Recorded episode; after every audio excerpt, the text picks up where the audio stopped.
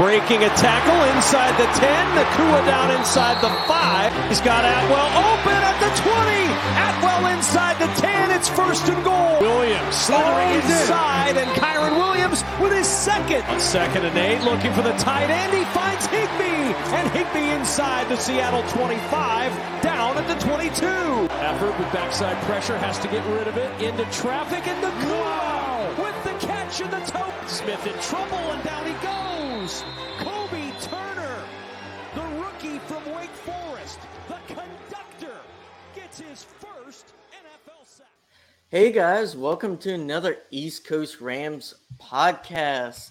Uh, really big week coming off of our first dub of the season. And no, everyone, it was not in week 17. So we are not going 1 in 16 uh, unfortunately for all those Caleb William fans. Uh, we got our first dub, and we got a special guest here, Payo Time. How are you doing? Uh, and welcome to the pod. Dude, Ashton, Zach, it's an honor to finally meet you guys. Been watching your content for a while. Everyone, I just, uh, if you're watching this, I can't stress enough. This is a collab that's I, I feel like we've been trying to organize this since like the spring or something. I don't know. So so glad we made it work. Love your content. Thanks for all the hard work you guys do. And I'm excited to talk to you guys. Number one, we got the big dub on Sunday. And number two, it's Niners week. Oh, yes. Uh, Niners week, every Rams fan's favorite week of the year oh, yeah. where we lose. Hey, hey, not this time, hopefully. yeah, we'll talk about that a little bit later. Uh, Zach, how are you doing? Hey, I'm doing great. Everyone, everyone in those doubt those doubters just saying that we weren't going to win this past week. The Rams proved that they got they got some stuff up their sleeve, and uh, this is going to be a very fun year. I think. Um, I don't know. I just had so much fun watching the game. Like, hmm. even though they were down seven to thirteen at one point, like I still wasn't in panic mode. Like, no. it just seemed like this was just gonna. I was just like relaxed and ready to watch some good old football. And it's just been a while since we were able to do that. Yeah. Uh, so let's first start on this Puka Nacua news, and this is kind of breaking. We're record- recording this later in the week than we normally do, just because of scheduling stuff. Uh, Jourdan Rodrigue reported uh, of the Athletic, Puka Nacua did not practice and they did not say exactly why. And Jason Taylor was also limited because of a groin issue. Uh, Zach, uh, are you worried about this? Are you not worried about this? And uh, Payo after him. Yeah, no, I'm I'm not I'm not concerned at all. I've been following some other people, and uh, it just looks like some internal sources have are coming out saying this is not a big deal. Um, this is it's it's a rest recovery type situation. I don't think I think the Rams want to play it safe um, when it comes to their players. And yes, you know, Ashton, we kind of talked about this before the pod. Like it, you know, rookies don't normally get rest days, um, but because of the situation with Cooper Kupp, I really believe that they are just trying to take things as precautionary. Um, I'm sure he still did some sort of walkthrough um, he did. I, I, I, assume I don't know for sure, but I, I, assume he participated in some way, shape, or form. He just didn't participate in actual practice today. Yeah, and I'm I'm not like a medical professional or anything, but I thought Schefter uh, tweeted out that uh, it was an oblique potentially. So again, I don't know a lot about that, but it did sound like it was more precautionary, as Zach was saying. I think if we're if Ram fans are going to worry about this, we'll need to wait for the Friday injury report to come out, and uh, then I think that'll be a lot more telling. Like if we start hearing things like he's a game time decision or something like that, then it's like uh, I don't know. But I I think Puka suits up. I think he plays, and I think he has a good game. Yeah. Um. Again, uh, people have heard me say this a lot on podcasts. I I don't trust this team with injuries. I just don't. Eh, they have a long history of just straight up lying to you in the moment um which i understand from their point of view it's strategic it, it's also like players uh player personal info and stuff like that uh so we'll see i get some sources are trying to say that it's not i've just seen time over time they just straight up lie so m- my opinion we don't know uh, we'll see hopefully he plays, and we'll kind of talk about it. He was a monster. I was on the knife's edge between him and Van Jefferson, picking him up on a league, and I so regret not picking him up. You, people do not understand. I already have a really great stack team, and uh, he, he would just been the cherry on top. I would have looked like a genius picking him and Tutu up. Uh, so you know, made a mistake there, but uh, you know, hey, he he worked out well. So uh, Zach, let's kind of break down uh, this game. The Rams win uh 30 to 13, and I'm gonna just you know get a drink out for that. That's a Absolutely. good work, boys. I know I wasn't always the most faithful uh, over the last week. Uh, I'll, I'll pour one out from my uh, take of the L. You know, now I wasn't like some people. I thought we were going to lose by three points. We ended up winning by 16, 17. yeah, So, you know, little, little drink there. Uh, Payo, just general overview of the game. How do you think we did? Uh, well, I think we did really well. I uh, uh, going into that game, I was I thought we had a chance to win it, and I was honestly in this mindset of like, okay, we play Seattle tough in Seattle. I I I I did predict that we would win the game, but I thought it was going to be like a field goal victory, you know, one score game, and then to come out and play like that. And I know like I've had several Seahawks fans comment on my content, being like, our two tackles went out. Lockett was temporarily out of the game. And and like that's all true. But you still held an NFL team to 12 yards, really three yards, because nine of those yards came in like the last play of the game, which was a garbage time nine yard run. So t- for a great second half defensive performance like that, phenomenal. Offense, obviously, we've been talking lots about Puka Nacua. We've been talking lots about Tutu Atwell. And I like what we've seen from this offensive line so far. And again, it's one weekend, but I think we got so used to bad O line play or inconsistent O line play last year that just seeing a sack free game, that was just like, that might be the biggest win, like outside of the stat sheet, Mhm. is just Stafford didn't get sacked once that whole game. And I think he only got hit twice. So I'm I'm not surprised by our offense. Our offense played as we I think we all kind of figured they were. They we knew that they were going to be the ones who are going to have to carry this team just based on the unknown. You know, we're all using the word unknown, the team's using the unknown of the defense. Mhm. And I I really think that, you know, the offense should surprise us. We knew that they could score 30 points, not a big deal. But it's that defense. It's the defense being able to hold them to 13 points, which all came in this first half. And then again, as your point, you know, holding them to three yards really in the second half. Like that is monstrous. As you see my daughter in the background uh, like, getting you a little picture Rams of it fan behind you. she is. They're they're all big Rams fans. Uh, but I, I'm again like super super proud of this team. Super proud of this uh, this offense. And and yeah, I just there's there's not a whole lot more I could say that that really just uh, really just brings light to like how good this team was. I mean, we posted that our our keys to the victory was. Uh, our offensive line protecting Stafford, which they did. He was Yeah, did. wearing a white jersey. He had no green on him at all. Um, getting the run game going. Half of their um, half of their plays were run games or run plays. Uh, defense can bend not break. They definitely bent a little bit, but held them. And then keeping pressure on Geno Smith, which they did the whole second half. And look, another one entered the field. They're cloning now. I know they're they're starting to pop out of the woodwork. Uh, I'll let you guys. I'm gonna I'm gonna jump out real quick to let put these kids to bed again. But uh, you guys talk for a minute about uh, getting uh, about this team. Yeah. Yeah. So um my take Payo, it basically uh yeah, this game was a really well put together game, but not a perfect game. Uh I, I think there's some issues and we're gonna go back to some of uh my uh copyrighted negativity. Uh when it comes to run offense and run, run defense, I think this team has some holes, uh, has some questions and uh, things that need addressing.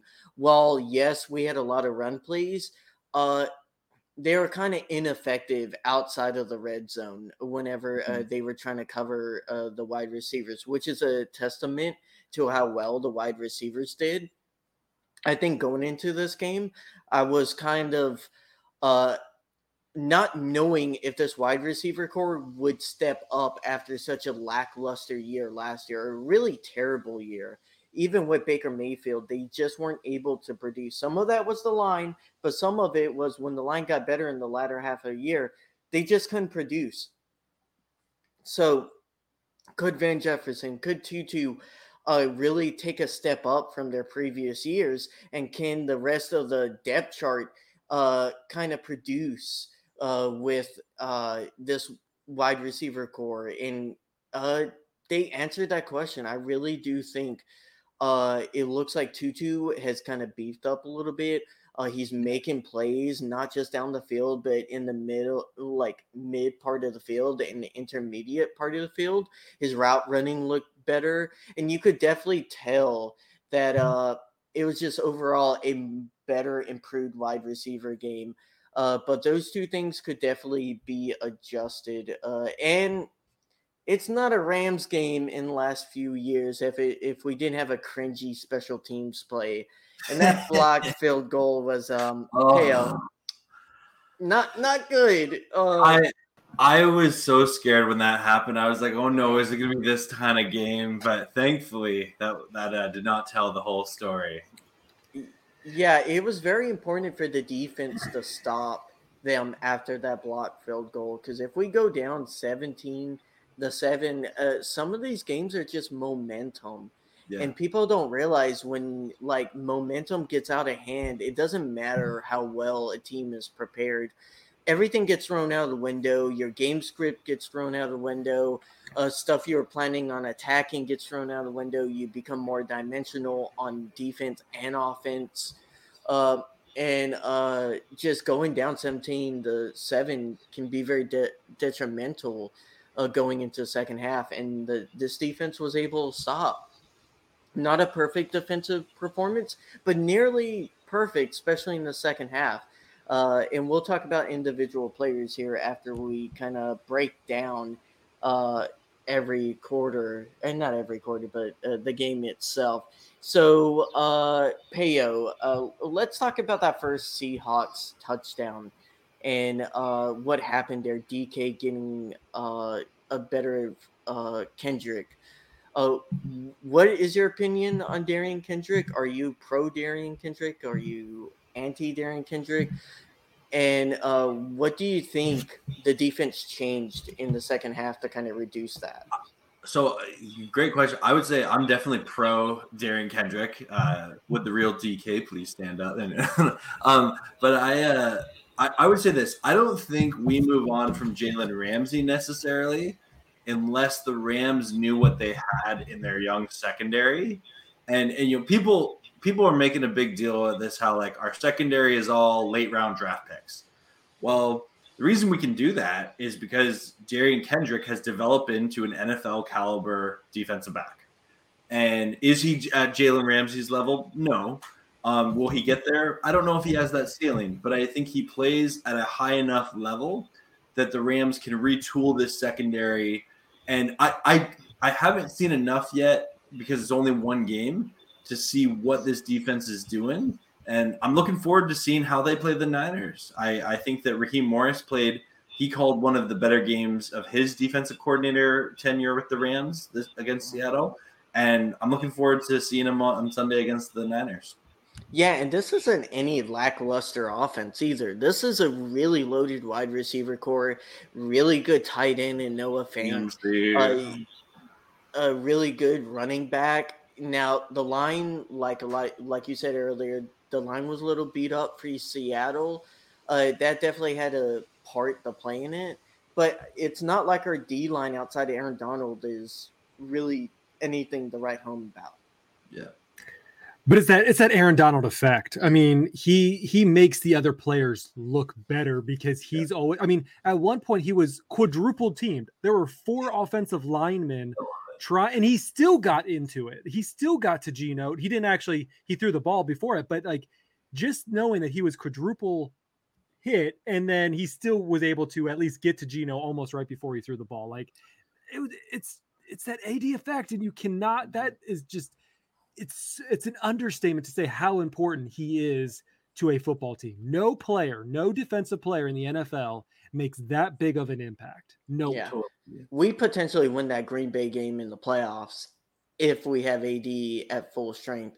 And uh, let's also state that like during a lot of training camp in the summer, uh, they started triple teaming AD during live reps, and I.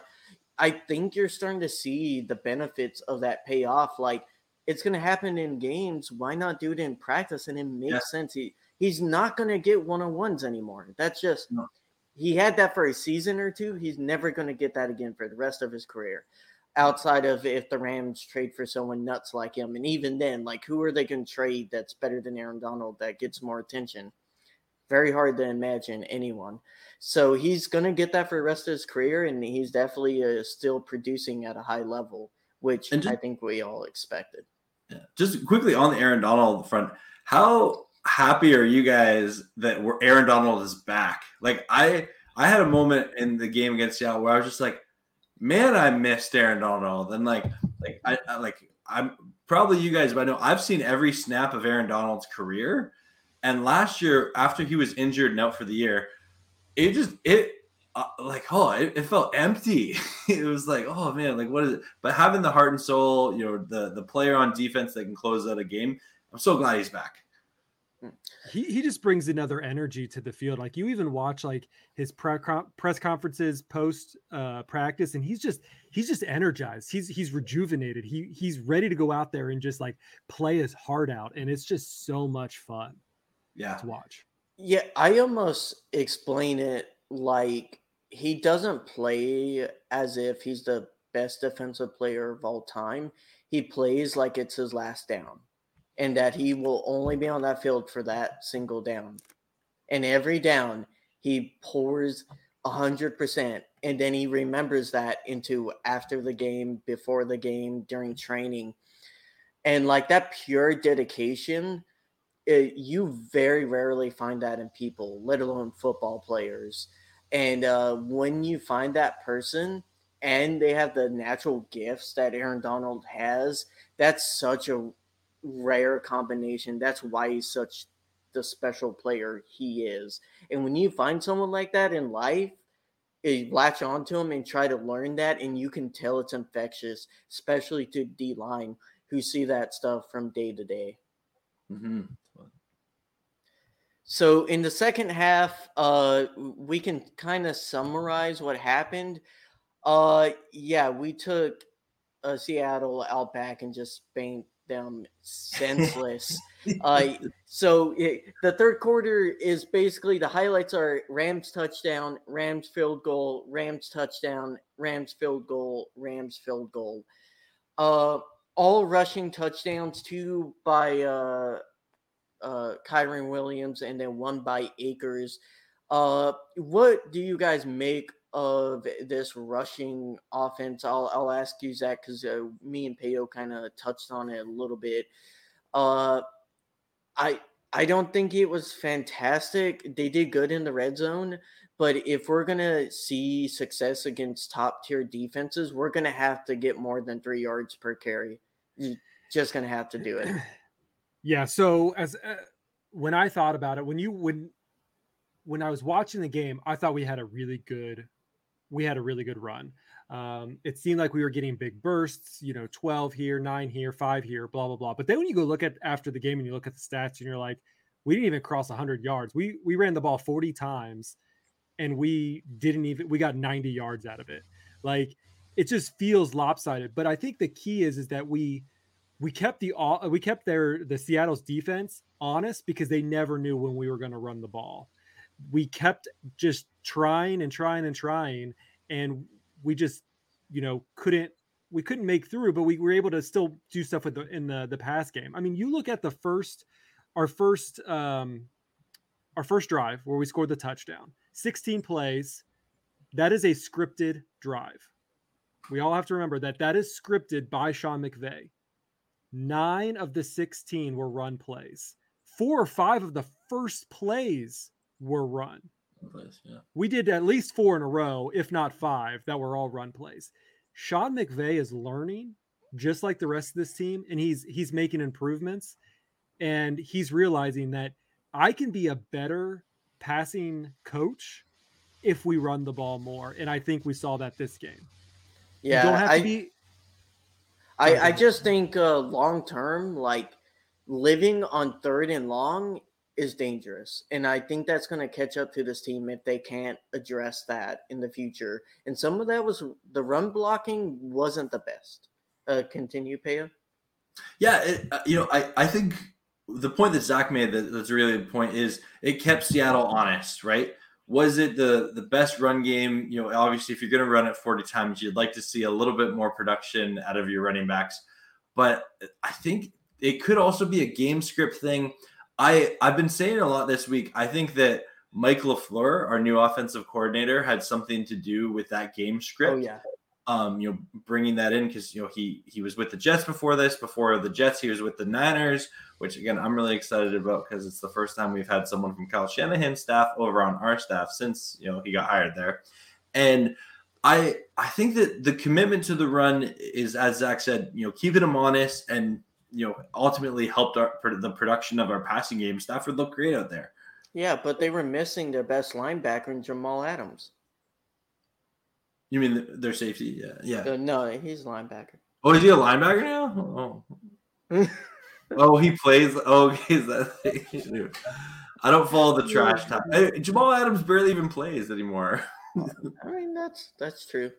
Uh, so Zach, uh, talking about run offense, let's talk about the run defense.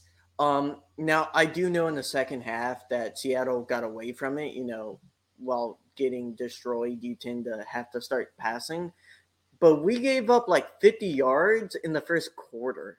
Um, that's a little scary, Zach, because if this game was close, or if Seattle would have kept to the run a little bit better, and they didn't have so many drops, like you're talking about a game where uh, it it could have been close because of Walker. Uh, he's a really good runner, and it, it just I, I think Seattle uh, just got a little panicked and started doing a lot of short passes, and it wasn't working out for him. Well, what I what I see about this is that they they were they they did really well in the rushing game, especially in the first half. But what what the specialty of Raheem Morris is that bend don't break mentality, and I keep bringing that up. And you we got to give credit to Raheem. He he will let you go down and march down the field, but when you're in that red zone, you are going to have to do everything in your might to try to get a touchdown. They are not going to let uh, they're just it's not going to be as easy to score a touchdown in the red zone against this Rams team. And it's and this is this is time over time. This is even last year when they were having a depleted season, like their defense was still you had to push it to get it into that red when they were in the red zone territory. And the Rams were able to do that. They kept them to two two two field goal attempts at least one was successful, or maybe two were successful, but either way, you know, keeping a team to field goals is what the Rams are looking for so that their offense can do what their offense needs to do. Yeah, they're risk adverse. They are not looking to get three and outs like other defenses. Now, it's one of those things where if it, if you get a three and out, yeah, that's cool. That's nice. They want that. Uh, but they're looking to cap explosives uh, with coverage, with uh, fooling yes. the uh, quarterback, and reduce the percentages. And apparently, analytically, if you reduce explosive plays, the percentage of times you get touchdowns at the end of a drive go down exponentially. And that's the whole point. It's a very data statistical driven defense. And it's frustrating to watch. We've been watching it for two, three years. It can drive you nuts at times because uh, you're like, oh, we're giving up 30, 40 yards uh, a drive. But when we do eventually get that stop, uh, it helps. Uh, it does struggle against other run heavy teams. And this is going to be our uh, pivot. Uh, like the 49ers. Oh, look at that pro pivot, Zach. 49ers week. we still don't have Cooper Kupp. Um. Zach, uh, going into this game, we all know we've seen the stats. Uh, everyone, even your grandmother knows the Rams have lost to the 49ers eight straight regular season games. Does that end in uh, what's your keys for this game? And then Payo after that. So I'm going to say um, I was at the, the, the game that started this eight lose, lose this eight loss streak it's very disappointing. Um, it's even sadder that I took my best friend, like me and my best friend's a 49ers fan, oh. uh, which I know it's it's a it's a crushing blow. This story um, gets worse every word. I know, I know. and uh, me me and his uh, me and his wife uh, planned like we we kind of did this kind of thing where we were we went to this game together for his birthday. Um, yeah, so it was it was very disappointing, and they haven't won since, other than the NFC Championship, which again, you know, you win when it when it really matters. Hang um, your hat on that always, always, yeah. always. You always have to hang your head on that. So, yeah. um, but as far as this game goes, I think again, and I'm and I, Ashton knows this. I am the optimistic one of the group. I will always say the Rams have a chance. I think every team is beatable Mm-hmm. And I that is the same thing with the 49ers. We've the 49ers are really good against the Rams, but they are also really bad against other teams. And I I can see it. I rewatched the game that happened this past weekend with the Steelers, and uh, I believe what Purdy got sacked three times um, against TJ Watt. Like, so this offense isn't prone to making mistakes and being able to let the the the rushers come through. And i i i can i'm not saying that they're going to win. I always i think this is going to be one of the closer games and you know the 49ers may end up winning this and i don't think that should scare any rams fans. Uh, but i do foresee that there is a possibility sticking with the same the same uh, keys to victory that they did this past week, if they did the same thing this week, there there's no way that they're they're not going to win. Yeah, I I don't like well said. I I would just kind of add to that is some of the keys that I think that need to happen for the Rams to beat the Niners is number one the game plan. Uh, you know, use Michael LaFleur and his football IQ. Sean McVay in his press conference today complimented him and just the value of having him in there. I think I think he is an upgrade of our uh, offensive coordinator position this season.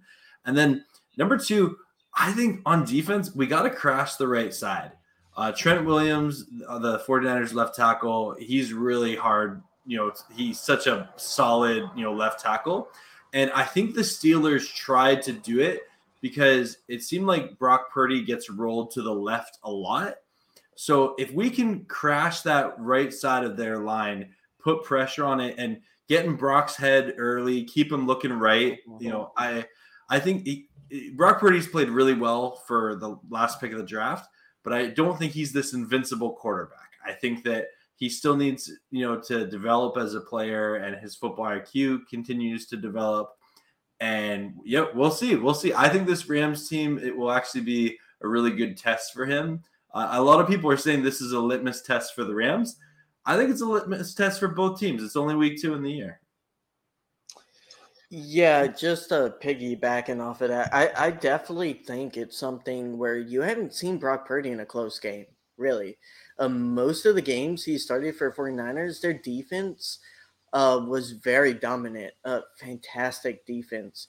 Really good at applying pressure using D line and while I think their secondary is good, not great, it's good enough where if you're getting pressured on every like drop back, you don't need a good secondary. You got to either throw the ball in under three seconds or you're getting put on the ground. And um, if this team can kind of uh, stay in the game and force Brock Purdy to actually have to make decisions and not have an easy game where he's just sent back, being able to pass short and medium routes and let McCaffrey do all the work. Uh, you know, uh, we could see what he's really made of, and maybe he's really great, but you know, he hasn't been challenged uh, to this point very often. But guys, again, it, let's rotate back to the fact that our run defense, when they were running, uh, wasn't great. And the fact is, the 49ers will not give up on the run. It, they have to be down further than two scores. And that 49ers team hasn't done that in a while. And the it, we'll have to see if this offense can really put that burden on the 49ers to have to be able to pass. And yeah, they had some really good passing stats, but a lot of that was with the lead and a lot of play fakes. And you can't really play fake from behind when you're in clear passing downs. Uh, McCaffrey's going to be living in the end zone, uh, most likely. But the question is, can we cap that to one touchdown or less? Uh, and can we cap I mean, his did, explosive ability? I mean, he didn't have any touchdowns, right? He didn't have any touch. Oh no, he did. He had one touchdown uh, against the Steelers. He had a sixty-yard touchdown against. Yeah, that was a big. Yeah, that one. Steelers. I don't really, really know. Good. I, yeah, that one. Now our secondary, I I think is at least we don't have better safeties than Steelers, but I mm-hmm. I think I really do believe our cornerback uh, cornerback group is better. I think we have better overall offense. Kenny Pickett is only a second year quarterback mm-hmm. and really struggling to read NFL defenses. Stafford don't play that. We saw that in the NFC Championship. Uh, and yeah, they played the Rams when Stafford was in last year, but that was without a really functioning O line. And with that D line, it's going to be impossible to beat them if we don't have good O line plays, especially on critical passing downs. And it's going to be remain the. We'll eventually see whether or not uh, that works out for us. I mean, Steve Avila is going to be tested big time this yeah. this this go around. I mean, I mean, we saw how clean he was and how how well he protected Stafford. Um, but this if anything, we're concerned about this um, 49ers defensive front. Um, they were going to be challenging our offensive line, just as we've we've, we've been mentioning. But um, you know, just you know, Nick Bosa, he's he's a monster. I mean, yeah. he he is a monster. He I don't think he's as threatening as Aaron Donald is. Um, you know, I don't I don't think you're gonna. Not most quarterbacks are going to say, "Oh my God," when they're getting rushed by uh, Nick Bosa, even though he's a a beast of a player. Yeah. Um, uh, I, he, he's he's still not the he's still not Aaron Donald. Um, but they're frightening. I mean, Fred Warner, another great player great. on their defense, oh, and it's it's it's just going to be it's going to be a tough sled and as long as that offensive line can protect Stafford that's the most important thing what I want to see is I need Cam Akers to I need him to do something more than, mm. and it's and it's really bad because I'm a I'm a Cam Akers fan. I think he is, yeah. but when I'm watching him, I'm like, and I'm watching the um the Seahawks running backs, and like when their path is blocked, they go around it. And I feel like Akers never goes around it. He just keeps going the route that he's supposed to go, and it's always swallowed up. And I want him to want him to bounce out, go around. Like I see your. I mean, I, I know it's hard. I'm not playing the game. I'm here commenting about the game. So I, I I surely have nothing really that I can say. But like, you know, when it's not working, you need to make your own decisions and try to see if you can move somewhere else. Because it just it seemed like for him, he just couldn't break through, and that's potentially an offensive line problem. But then if that's the problem, then you need to you need to find an alternate route to to be able to get the yards you need. Yeah, he, he comes off as a player that's very momentum based. Like if he's having a good game filling himself, he builds on that over the game. And you see that he he has really big games sometimes when he's building off of that. Uh Payo, like what do you think think about Cam Akers? Do you think he can progress and get better and stay with this team? Or do you think potentially he could be someone the Rams are shopping by the deadline? I I don't think the Rams shop him. Um, obviously, it, I guess it depends on your record and things like that. But I, the one thing I will say, this is one of the most important years of Cam Akers' professional careers. Um, just because you know contract year coming up, you know, is he is he going to get re-signed by the Rams? And then if he's not, you know, he'll be looking for a job for with another team. I and, and all the weird stuff that happened with Cam last year, like the personal beef with McVay and things like that, that we really don't know what happened. I'm just curious what you know, what is Cam Akers as an NFL running back? Is he this elusive guy? Is he this mauler? Is he this power back? And we've seen aspects of you know all three of those to his game. I just I'd like to come and I, I would love him to be this dominant rusher, right? Like he had 22 carries and only like 50 some yards, right? And some of that might be just the game script. I get that. I mean, he played he played at the end. He was mostly the one running the ball at the end when they were sure, he trying to the game, clock. Yeah. yeah. So he he didn't get a whole lot just because of that kind of play. But yeah. yeah, I get what you're saying. Yeah, but I'm I'm always going to be cheering on Cam Akers, definitely. But just yeah, like, like Zac and like you, Ashton, I'd love to see Akers go for like 150 yards in the game. That's just not how the Rams are going to play. I mean, unfortunately, that's how it is. I mean, they're going to be running back by committee. They've been running back by, by committee mm-hmm. pretty much since, since 2020. I mean, since Todd Gurley. Yeah. Cam since Akers 2019. year. Yeah. yeah. Well, well, Cam Akers had that kind of explosive um, front of the year of like 2020, um, where he could have probably been a lead back with kind of a secondary, but uh, totally. but now right now most most NFL teams other than like the 49ers really um, are are playing a running back by committee. Um, and, and, like that's okay, but just like breaking off like you know a 30 40 yard run here and there which I feel like we, we you know we don't see that a whole lot. Like we're more likely to get a screen pass or a slant route that gets you know broken deep than than a you know an, an outside run to the left or right. Yeah. Yeah. I, I, I mean, would Kyler... definitely expect a lot of screens against 49ers. A lot of screens. I think Kyren Williams had a couple that he could have exploded and he kind of got tripped up a little bit. And I think right. he could have, you know, gotten the 20, 30 yards out of it. Um, so we'll see. I like I said, he he was pretty explosive for what when he was in. Um, he got those nice two TDs. Um, so that that was excellent. So I'm looking forward to his career going off. Totally, yeah. Uh, yeah, guys. Uh, I I think this is going to be a, a, uh, very interesting matchup when it comes to offense against our defense. What's some critical uh, playmakers for our defense? Uh, I really think if you look at the game Aiyuk had, he was a monster above 100 yards. I think he had two touchdowns. Um, really good play. Uh, who in the secondary has to step up to kind of cap Aiyuk, especially during like play action and stuff like that? 49ers will be trying to use to trick us.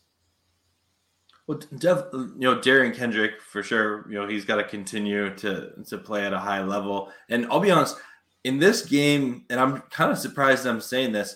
When I compare Brandon Aiyuk and Deebo Samuel, I think Deebo might have different, you know, types of plays that he can beat a, a team with. But Aiyuk has just become a really consistent wide receiver. I'm actually a little more afraid of Aiyuk moving the chains in this one than Deebo breaking off a big play. Personally, I don't know if you guys agree with that. He he kind of reminds me of a high upside Robert Woods, like oh, prime prime Robert Woods, really good route runner, can beat you on any level at certain time, but he's not overly flashy. You know what I mean? He's not like mm-hmm. mossing people, not like kicking or like kind of getting them out of their boots or like completely tricking them out, but uh, he he's overall a very well-rounded wide receiver.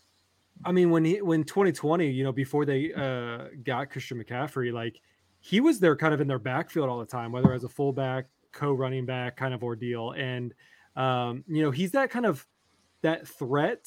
But like as far like as you said, like when he's out in like long distance, he's not really you you can kind of take him out of that. Like he he might get you 10, 15 yards sometimes, but it's it's not a immediate threat. So I definitely think DK is going to be um, probably more mm-hmm. on uh, Aiyuk um, unless something catastrophic happens. Um, I kind of want to see what Tre Tomlinson can do. Like he barely played at all in this yeah, past game. Surprising. Um, surprising, but you know we we got you know, it's all this unknown, but we have Cobie Durant, we have um, you know, DK, uh, we have uh, Witherspoon. Like those those guys are they're good, and you know, other than you know that terrible play by DK uh, Metcalf, um, like which I'm still shocked that there's nothing, nothing nope, has been said. I thought he, he didn't get fined. He, he, didn't get. He should have got it. He should have got suspended. Like that's yeah. that should have been a game one suspension, at least a game suspension from him. And yeah. to hear nothing come out of that since that happened, when it was live, t- like this wasn't something that was caught like on a camera. That this was on broadcast TV that this happened, and it's just it's it, that's just kind of the thing that it doesn't matter what team you're on. Like Metcalf could have done that to a, a 49er you know, cornerback. And that's that's just not okay. Whether we like 49er fans or not, like it's not okay to do that. No. What what do you guys make of this safety pair? I mean, Russ Yeast and Jordan Fuller, great game. Neither of them really gave up any plays. Like uh in John Johnson not really getting snaps. Uh how can you argue with a safety pair that really didn't give up anything the entire game against a really talented wide receiver corps? Totally. And, and, people forget how good Jordan Fuller is. He was injured last year, and it makes me so mad. He's such an intelligent player. Whenever you hear him like talk about football, you're like, oh, this guy could be a head coach. Like he could be a defensive coordinator. He's so intelligent. And I I think that one of the underrated parts of the Ram it, the Rams is the fact that we have you know Jordan Fuller and then Russ Yeast and a secondary in general that I think is quietly more veteran than people give it credit for. But yeah, I'm I'm a huge J- Jordan Fuller fan. I'm so glad he's back healthy and he had a great game week one. Yeah, you know, I was super I was super mad when we lost Nick Scott. Like I was really mad. And because I think he's a great player. I thought he was able to snipe things out. Um, you know, he was kind of like to me, he was he did a lot of things that I like about Jalen Ramsey in the in the DB position that he that he kind of brought into that safety position. So I was really mad about that. But again, kind of to your point, uh, Ashton earlier, is that this Ram front office knows what they're doing, and to let players go like Jalen Ramsey, like Nick Scott, and knowing who they still have mm-hmm. in house, I think just says a, is a testament that you know the Rams can can get away with getting rid of some players who the fans may disagree with. This also includes, um, you know, Greg Gaines, um, players like that. Again, one of my favorites that I wish we would have kept, especially with the deal that he got uh, Joseph with Day. his new team. Yeah, Joseph Day, um, things like that. And but the Rams, the Rams know what they're doing. And I think this game, this past game, and I, you know, I think in this game and the, these coming future games, they know what they're doing.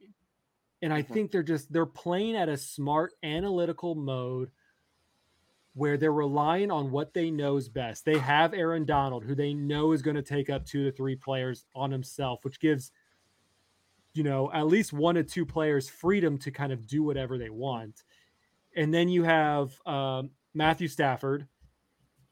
He's a top five quarterback. I don't I don't care. You can give like he's a top five quarterback. Don't don't 76 in B- Madden. like don't give me this BS anymore. Top 10 at most. Like this this dude is an elite quarterback. Let's let's stop let's stop playing with all these kids and saying that they're great before they're proven. I, I what quote me on that. You could throw me up. I don't care these, these kids, and, and I can call them kids now because I'm older than these folks by a significant amount. It, it is, it turns out.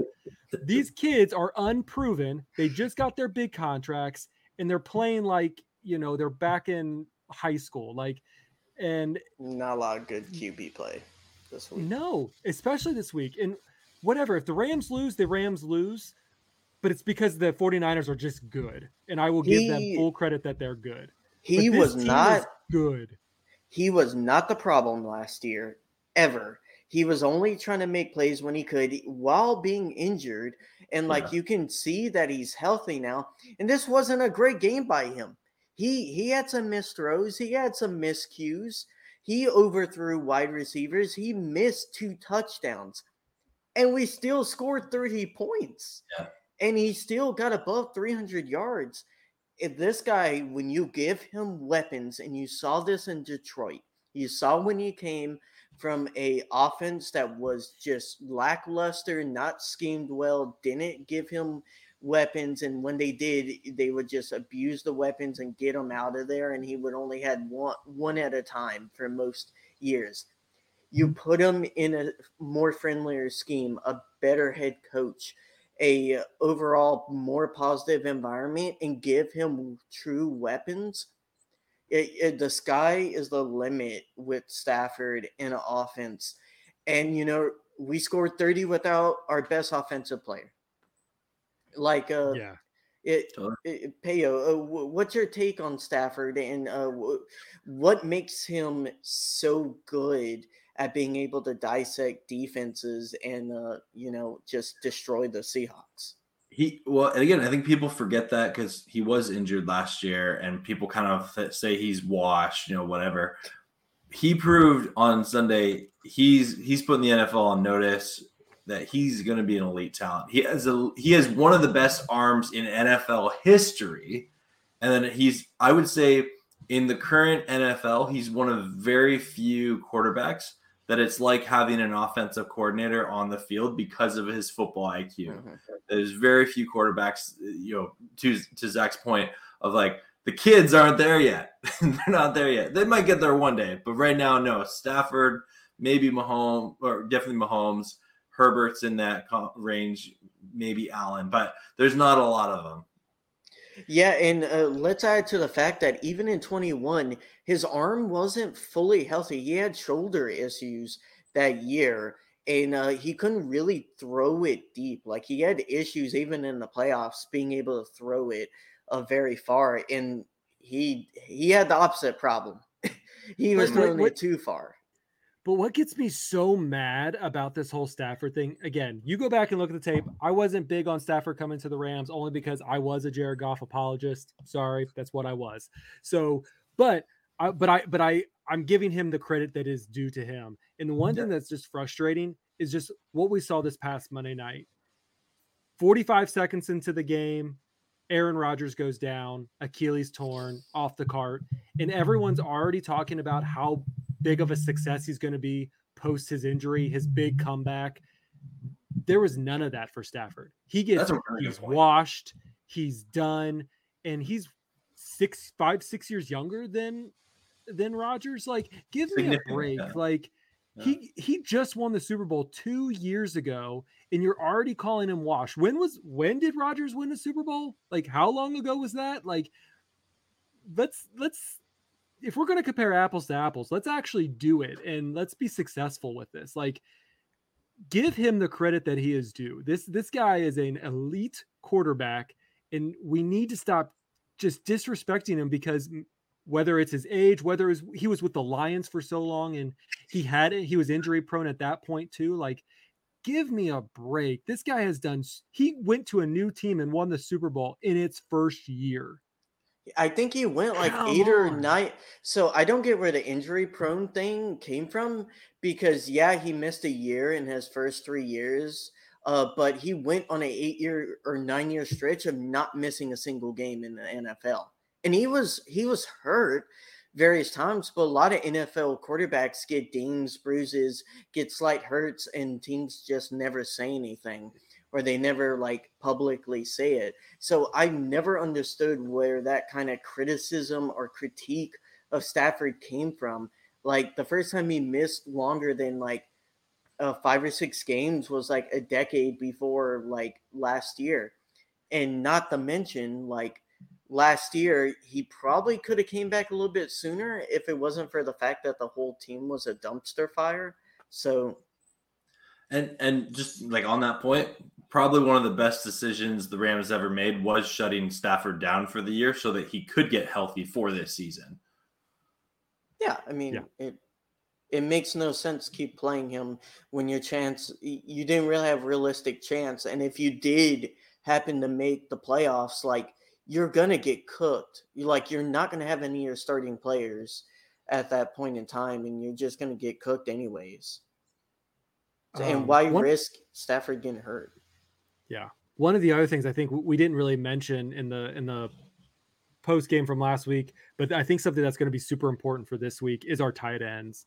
Um, you you look at you know Higbee and you look at Hopkins and like what they did in the last game. They didn't get as many you know uh, catches Attention. as the other players did, but when they did catch the ball, they critical were moments. they were doing it was critical moments and they were getting yardage. Hopkins Definitely. had a 21 yard. Um, yeah. Higbee had had 130 and then uh, I'd like he had two other catches totaling 49 yards and averaging 16.3 like those are good numbers for a tight end. Um, and we had both of them catching significant balls. So i think they're gonna they're definitely gonna be tasked in this way. Um, but i would not shut out higbee. Like you compare Higbee to you know you got kittle and kittle's a great great tight end but he's he's kind of been lackluster within the last i mean really within the last year. Um he's still a prominent tight end. He's still really good but like you know let's put him up against Higbee. i think Higbee can take him. Oh. The Higbee hot take. Love that.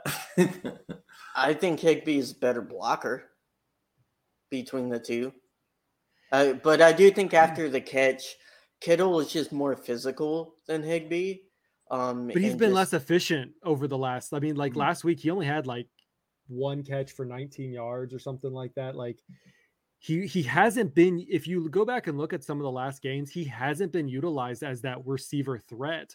And I think it's because they're trying to protect Purdy as much as possible, and he's yeah. being that blocker out there. Yeah. Well, we'll see how he uh, does against us. He typically does really good against us. He he seems to always catch touchdowns against us. The, he he's a big focal point in the red zone for 49ers when they play us. Uh, how are you feeling about uh doing predictions, Zac? I hate predictions. You know how much I hate predictions. Yeah, I, I love doing the things Zac hates. Yin and Yang uh, podcast. Here we go. That's all, no, I love it. Love it. Love it. Yeah, yeah. Uh, I have the bad jokes. He has the great analysis. Um, so uh, let's start with you, Payo. You're you're the guest. You you can get the microphone. Um, how do you see this game going? What's your you don't have to give final score prediction uh but it's always fun to see how wrong you are you know totally. No i love being Constantly. wrong. It's great no um, put it on the internet. No one will ever see it again. i know right? Receipts right? Receipts. Honestly i'm a I, I am a homer. I'll fully admit to i pick the rams to win every game. It's I'm not like superstitious, but a little stitious, just a little bit. Uh, so I am picking the Rams to win this game. I do think this game is going to have a tale of two halves approach. I actually think uh, the potential for the Rams to come out a little bit flat in the first half. Um, I, I, think we, we will be trailing, but I think we'll keep it close all game. And I think that we see a Matthew Stafford led let's say a 75 yard drive down the field uh, to get us a touchdown for a win. Uh, and uh, yeah, I'm, I'm looking forward to it. What about you, Zac? Well, I hate predictions, as I just mentioned, but um, I think it's it's going to be a close game. Um, I like kind of like Payo said. I kind of would think it would be the reverse. I think the Rams kind of would lead off first. Um, they do not do really well trailing behind more than a touchdown. Um, when they get a little too pass happy and they're they're not able to kind of you know they they just get they get out of their comfort zone. They try to just do too much and too quick. So um, if anything, I think they go hot first and then they come back um, and get cooled off a little bit. But um, I I would say that I would feel more comfortable with the Rams losing this week um, so that they can prepare themselves for the Bengals and the Colts game, uh, which are not easy tasks, but I think could be less difficult um, than this one. Um, but I really do see that the Rams could pull out this victory as long as they stay with our East Coast Rams keys to victory. I'm going to keep pushing that. Our keys to victory. Yeah, I, I definitely think the first half is going to be a defensive struggle. I I kind of am expecting no touchdowns in the first half by either team. I think mm. it's going to be like a six to three or like a nine to six type game, and then I think it's going to explode wide wide open in the second half. And um, I'm not expecting the Rams to win this one. I, I think the 49ers are very systematically built to be to beat the Rams. Uh, I think they have great linebackers. They snuff out the run. Uh, they counter our play action, and uh, it, they're really good at covering down on wide receivers.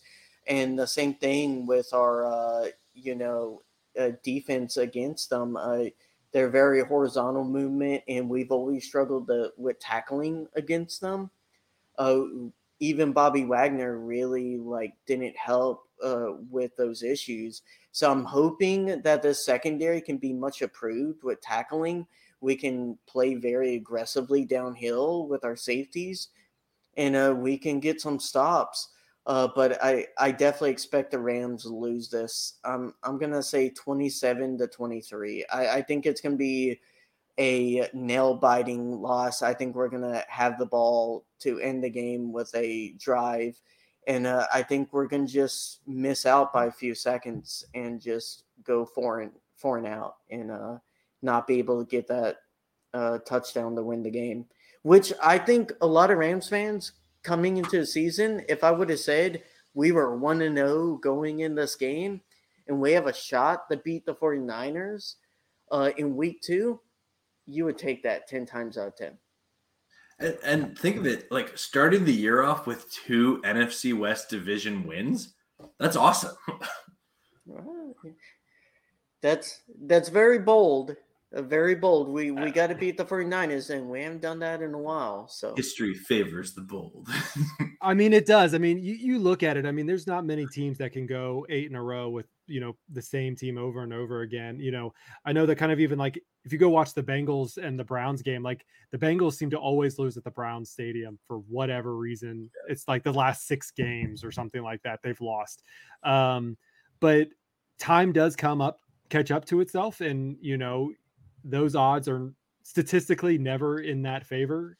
Um so the Rams can make it happen. I think it will happen. It's going to take all the fan base to be there. If this is going to be a um, if it's going to be a red out in SoFi, you know, it's it's going to be too loud, and you know, I think that's really going to hurt the Rams in the long run. Um, so we need every single Rams fan in LA in the surrounding areas to show up, represent. If you have tickets and need to get rid of them, sell them to Rams fans. Don't sell them to 49ers fans. Like we need to pack that in blue, not just white, which is fine. I guess if you wear white, that's fine. But like people see just based on the color scheme of what things look like in there. And if it's white and red, they're going to more think that it's going to be 49ers fans than if it's white and blue. Um, so show your blue, even though they're wearing white, which again, not really sure why the Rams are doing that, but whatever. They're letting the 49ers wear their home red red jerseys. So they're trolling. The 49ers, it, it to me it's kind of like a passive aggressive organization like you think you're being funny wearing your home jersey it, that all your fans call like Levi South like you think they would have been humbled losing in the NFC championship but like I said and like you pointed yeah stats are stats. The Rams players have to come out on that field and play that game and no matter what stats get thrown out when you start playing the football in that game and anything can happen. We can blow them out. And I hope this team takes that personally. The fact that this team thinks they can wear their home jersey down at someone else's stadium. And they they are really they always talk smack and I'm hoping these players take it personally. Like it, it they're attacking your team's culture and you you got to stand up for it or they're going to just keep on walking over you until you stop it. The one thing I want to add to that is yes, they need they need to show their their passion on the field in their gameplay. They mm-hmm. they were very they restrained themselves, the defense especially against the Seattle offense, against what DK Metcalf did, against what some of the other players like when they were taunting them and things like that. They restrained themselves so that they could finish off the game strong and not let penalties and things like that mess up their game. And that's the mentality that this defense needs going into this. It's going to be a tough game. It's going to be a grueling game. It's going to be a, a knuckles to knuckles fist fight all day long. This this there's going to be tension, but they need to be able to hold back as much as they can for this team. Um, I mean, even Sean McVay, we saw Sean McVay get fired up on that DK hit, and it's the same thing every player, every coach is going to have to restrain themselves just just enough to win this game and make the other team pay for it by by coming off looking like jerks. Yeah. I'm ready for it. Yes. So ready. I'm just ready for it. I'm kind of just ready for it to be done. Like I do kind of like 49ers week because it kind of like gets us all kind of fired up a little bit. Like, oh, yes. I don't know. Have you guys been on Twitter this week with like 49ers fans and Ram fans?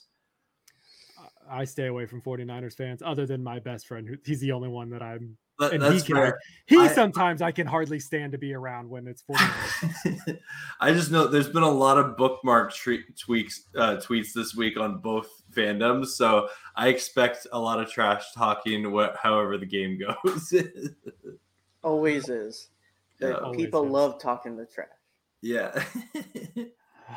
all right. Well, I think we've kind of talked uh, talked this all to death a little bit. Uh, so I think we're going to wrap up this week's episode of the East Coast Rams podcast. Thank you, Payo, for coming on and joining us on this week's episode. We're going to have to keep collaborating because this has been this has been really fun. For sure, you guys are welcome on my channel anytime. Thanks for having me on. It was great to meet you digitally in person for the first time, and uh, as always, go Rams. Yes. And thank you to everyone who supports us each and every week. You can find us on every social media platform Instagram, threads. Uh, we're kind of still heavily on X or Twitter, whatever you want to call it. Um, and then also our YouTube. Uh, you know, we're recording this not only for your ears and the audio version on the podcast, but you can find us on YouTube, youtube.com slash at East Coast Rams. Um, Payo, do you want to plug your content while while we got you? Yeah, sure. You can find me on YouTube. That's where I do all my stuff. I host watch parties for every Rams game. I do little skits here and there, just trying to have as much fun on the platform talking about the Rams as I can. Uh, if you search Payo Time, P A Y O Time, I'm the first channel that comes up because it's a weird, unique name. It has nothing to do with the Rams. Ashton, want to say anything else before we wrap it up? Uh, no. I'm hoping it's a really competitive, good, entertaining game, and if we win, uh, I, I really think this team is potentially something special that a lot of people didn't see coming. Uh, but they're gonna have to work for it, and um, if we can get Kupp back, and we're three or four wins, I I think that's gonna be a really dangerous team, really yeah. dangerous. But they got to work for it, and uh, we'll see. We'll we'll know a lot more, even more than what we knew from week one after this game. For sure, for sure. All right. Well, if you guys, what what's your prediction? What do you how do you think the 49ers and the Rams game are going to go? Leave your comments below. You can send them also to us at our email address, feedback at eastcoastrams.com guys, it's 49ers week. Let's go win this game. Let's go be 2 and 0 and lead the NFC West er, whoa, the NFC West by a big margin. Let's go Rams house. Whose house? Rams house.